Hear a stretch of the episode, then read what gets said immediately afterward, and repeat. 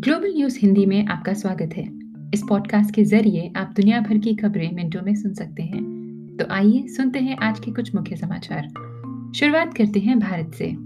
जम्मू कश्मीर की राजधानी श्रीनगर में शुक्रवार दोपहर एक आतंकी ने पुलिस पर फायरिंग कर दी। इसमें दो जवान शहीद हो गए। ये घटना बागत बारजुला में हुई। ये हमला एक दुकान पर लगे सीसीटीवी कैमरे में कैद हो गया है। महाराष्ट्र में पिछले एक हफ़्ते से नए मरीजों के मिलने की रफ्तार में 200 प्रतिशत का इजाफा देखने को मिला है। यही कारण है कि सात दिन से लगातार एक्टिव केस की संख्या में बढ़ोतरी दर्ज की जा रही है। इन आंकड़ों से साफ़ है कि राज्य में कोरोना की तीसरी लहर ने दस्तक दी है।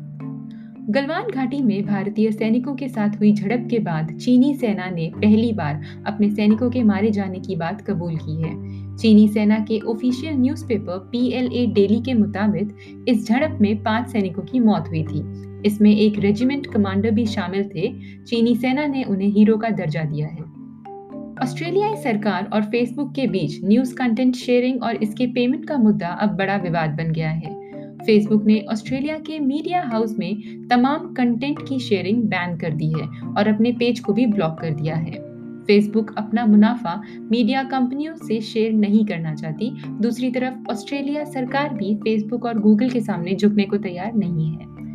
और आखिर में, अमेरिकी स्पेस एजेंसी नासा का परसीवरेंस रोवर गुरुवार को मंगल पर जीवन की तलाश के लिए उतरा। उसने मंगल की सबसे खतरनाक सतह जजीरो क्रेटर पर लैंडिंग की। इस सतह पर कभी पानी हुआ करता था। नासा ने दावा किया है कि ये अब तक के इतिहास में रोवर की मास पर सबसे सटीक लैंडिंग है। परसिवरेंस रोवर मंगल ग्रह से चट्टानों के नमूने भी लेकर आएगा। इसी के साथ आज के ग्लोबल हिंदी न्यूज़ समाप्त होता है। सुनने के लिए बहुत बहुत धन्यवाद।